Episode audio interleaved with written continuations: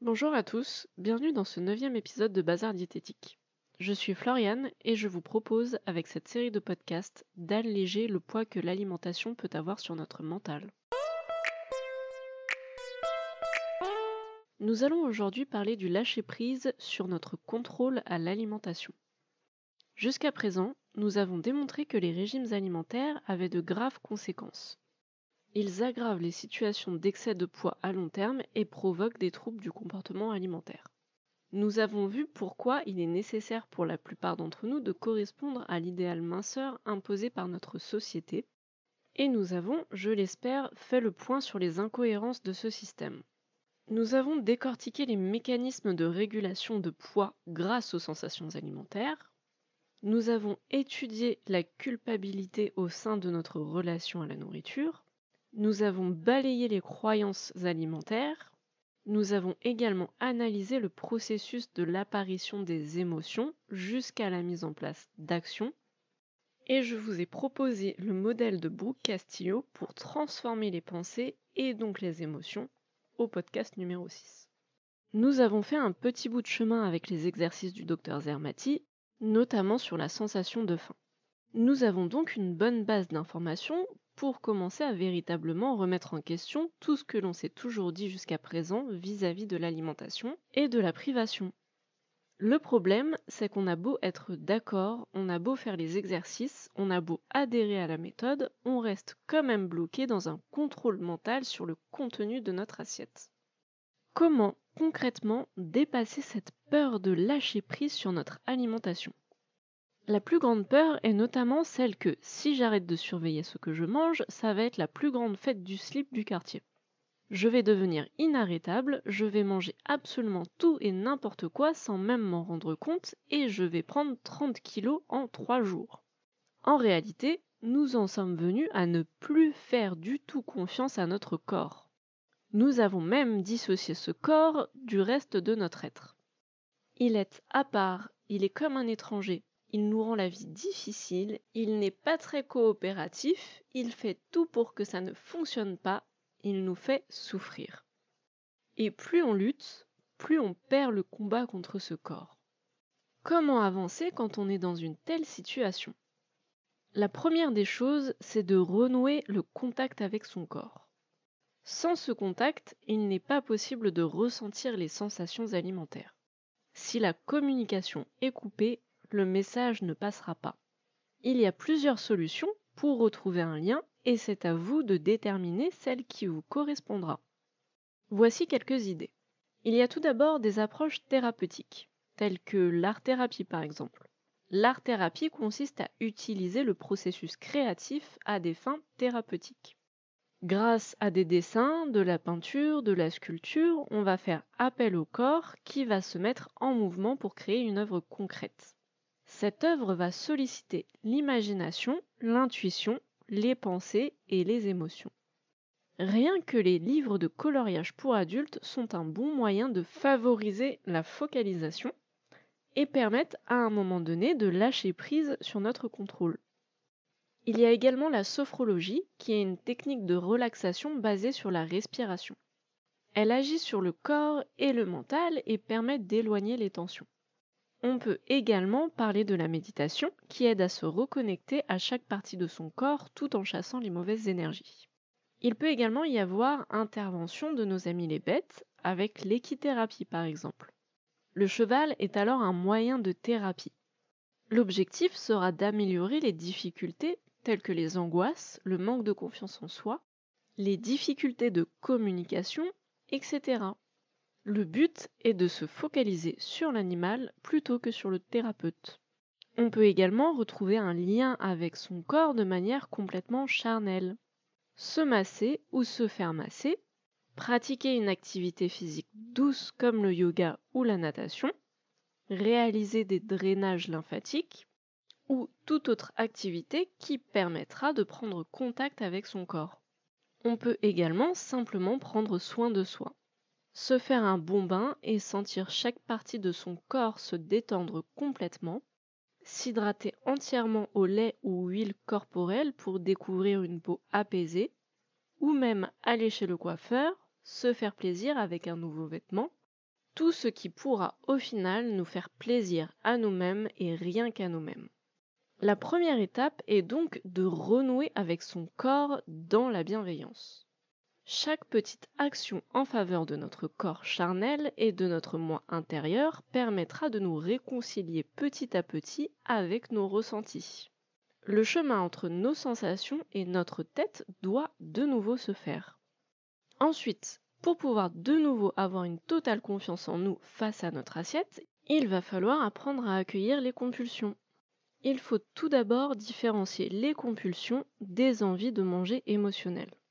Quand le cerveau détecte un besoin émotionnel, nous éprouvons l'envie de manger un aliment réconfortant, donc un aliment riche, gras, sucré ou salé que nous apprécions. L'objectif de manger sans avoir faim sera alors de nous calmer, nous apaiser, nous réconforter. C'est un processus normal que nous rencontrons tous.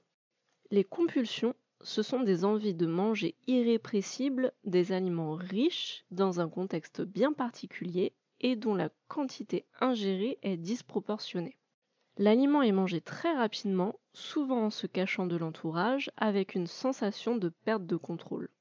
À la fin de la compulsion, le petit coup de mou du départ se transforme en gros coup de mou. Les compulsions sont en fait des envies de manger émotionnelles qui n'aboutissent pas à l'objectif initial, celui de réconforter. Lorsque nous mettons du contrôle sur notre alimentation, nous tentons de freiner ces envies émotionnelles.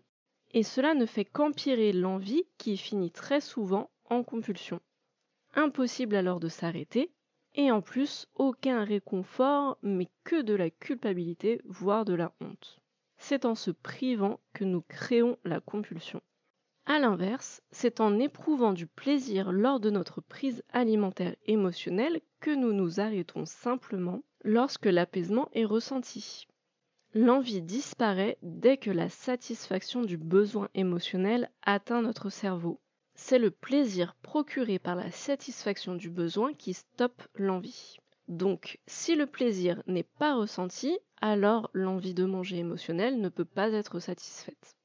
Pour passer d'une compulsion à une envie de manger émotionnelle tout à fait classique, il faut, dans un premier temps, complètement accueillir cette envie de manger. Il faut accepter qu'elle soit là, il faut l'écouter et il faut assouvir cette envie. Il est vraiment important de ne plus en avoir peur et de se laisser aller au plaisir du réconfort que l'aliment procure. Plus on prendra plaisir à manger cet aliment, plus notre corps sera apaisé et plus notre besoin sera satisfait. Concrètement, comment ça se passe? Reprenons l'exemple de Marcel, ça fait longtemps. Marcel rentre épuisé du travail, la journée a été particulièrement difficile et son envie de manger est très forte.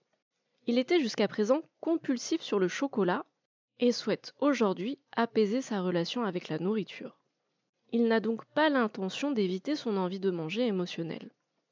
Il l'accepte et choisit le meilleur de ses chocolats. Il s'installe dans son canapé, contre le radiateur, là où il se sent le plus en sécurité dans sa maison, en sachant qu'il ne sera pas dérangé pendant son grand plaisir du soir. Il ouvre son paquet de chocolat et va procéder à une dégustation bien orchestrée. Il sait que pour satisfaire son envie émotionnelle, il lui faut obtenir un maximum de plaisir. Il a donc établi son propre rituel pour apprécier ce moment jusqu'au bout.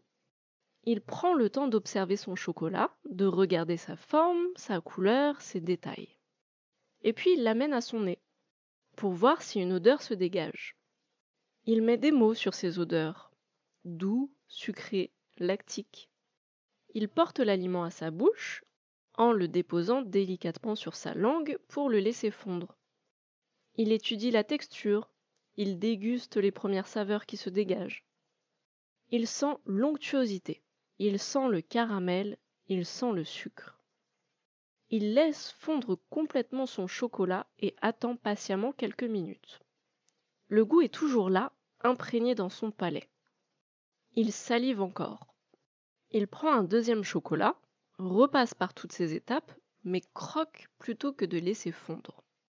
Là aussi, il étudie la texture, les arômes qui s'en dégagent, la réaction de sa bouche. Il profite de chaque petite fraction de ce chocolat. La quantité ici ne compte pas. peu importe ce que Marcel mange, l'important est d'avoir éprouvé du plaisir lors de la prise alimentaire. Si on parle aujourd'hui de food porn, ce n'est pas pour rien. L'alimentation doit être source de plaisir pour satisfaire entièrement nos besoins. Ce qu'il faut retenir de l'histoire de Marcel est le temps qu'il a pris pour savourer l'aliment. Si vous avez du mal à résister à l'envie d'avaler à toute vitesse pendant votre envie émotionnelle, ou si vous avez peur du lâcher-prise, mettez en place un rituel. Installez-vous dans un endroit sécurisant avec votre aliment préféré et prenez le temps de le déguster. Si vous éprouvez des difficultés, n'hésitez pas à fermer les yeux. Cela vous permettra de mettre vos autres sens en avant et il sera plus facile de prendre le temps de savourer. Sachez que s'il n'y a pas de plaisir, alors on ne pourra pas sortir de la compulsion. Après avoir établi un contact avec son corps et accueilli les compulsions, il faut maintenant faire complètement confiance à ses sensations alimentaires. Sans confiance, il restera toujours une surveillance. Lorsque vous penserez il faut que je fasse attention, je vous propose plutôt de remplacer cette phrase par il faut que je porte mon attention sur mes sensations. C'est à force de répétition que les ressentis se feront de plus en plus évidents. Plus on porte de l'attention, plus on se pose de questions, plus on note et on analyse, plus les sensations retrouveront leur juste place.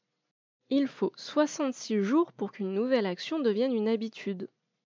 Pendant 66 jours, remplacez il faut que je fasse attention par il faut que je porte mon attention sur mes sensations et vos pensées seront libérées. Revenons maintenant sur les exercices proposés par le docteur Zermati pour retrouver ses sensations alimentaires. Cet exercice va complètement vous accompagner dans la période de craquage tant redoutée, donc lancez-vous, même si ça paraît fou, et vous pourrez de nouveau faire confiance à votre corps. Le seul moyen de faire la paix avec la nourriture, c'est de cesser de croire qu'il existe des aliments qui font grossir. Pour définitivement être convaincu, il va vous falloir faire vos propres constatations. L'idée qu'il existe des aliments qui font grossir est une croyance. L'idée qu'il n'en existe pas pourrait en être une autre. Il ne s'agit donc pas de remplacer une croyance par une autre, mais d'obtenir la preuve irréfutable qui permettra de faire disparaître, même dans votre inconscient, l'idée qu'il peut y avoir des aliments interdits. L'exercice de substitution consiste à remplacer la consommation d'un aliment que vous considérez comme autorisé par celle d'un aliment que vous considérez comme interdit vous remplacerez votre repas habituel diététiquement correct qui apporte en moyenne 750 calories par une quantité déterminée de chocolat comprise entre 50 à 100 grammes, soit 250 à 500 calories. Supprimez votre déjeuner habituel pendant 4 jours. Remplacez-le systématiquement par une demi-tablette à une tablette de chocolat. Dégustez votre chocolat tranquillement en essayant de vous arrêter quand vous êtes rassasié. En cas de faim dans l'après-midi, mangez une collation de votre choix. Ne la consommez qu'en cas de faim et essayez de vous arrêter quand la faim aura disparu. Au dîner, mangez librement en pratiquant comme d'habitude vos exercices sur les sensations alimentaires. Pesez-vous le premier jour et le cinquième jour de l'exercice. Ceux qui n'aiment pas le chocolat pourront faire l'exercice avec une quantité équivalente en calories de bonbons, de cacahuètes, de fromage ou tout autre aliment de votre choix dont le contenu énergétique est déterminé.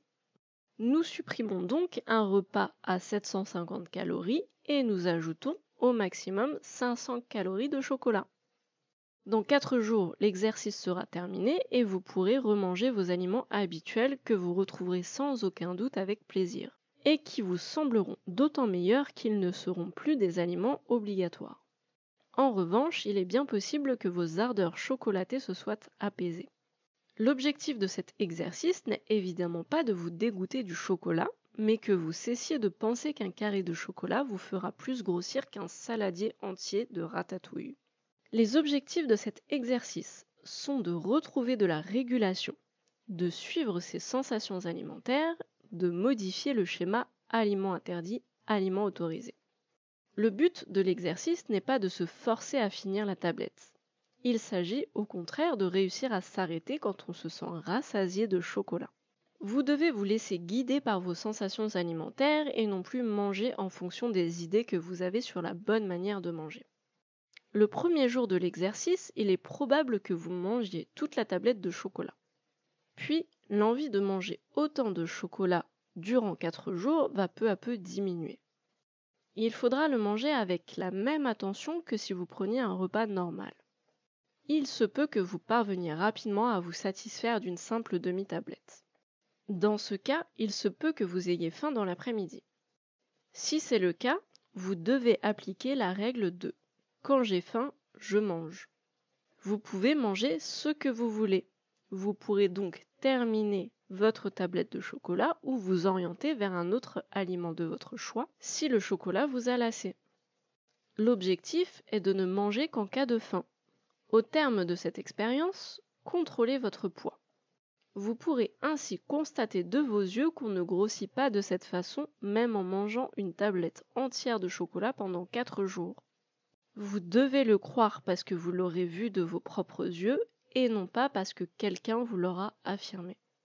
Voilà, je vais m'arrêter là. Merci d'avoir écouté ce podcast jusqu'au bout. Vous pourrez me retrouver tous les vendredis pour un nouvel épisode. Je vous souhaite un très bon week-end et à la semaine prochaine.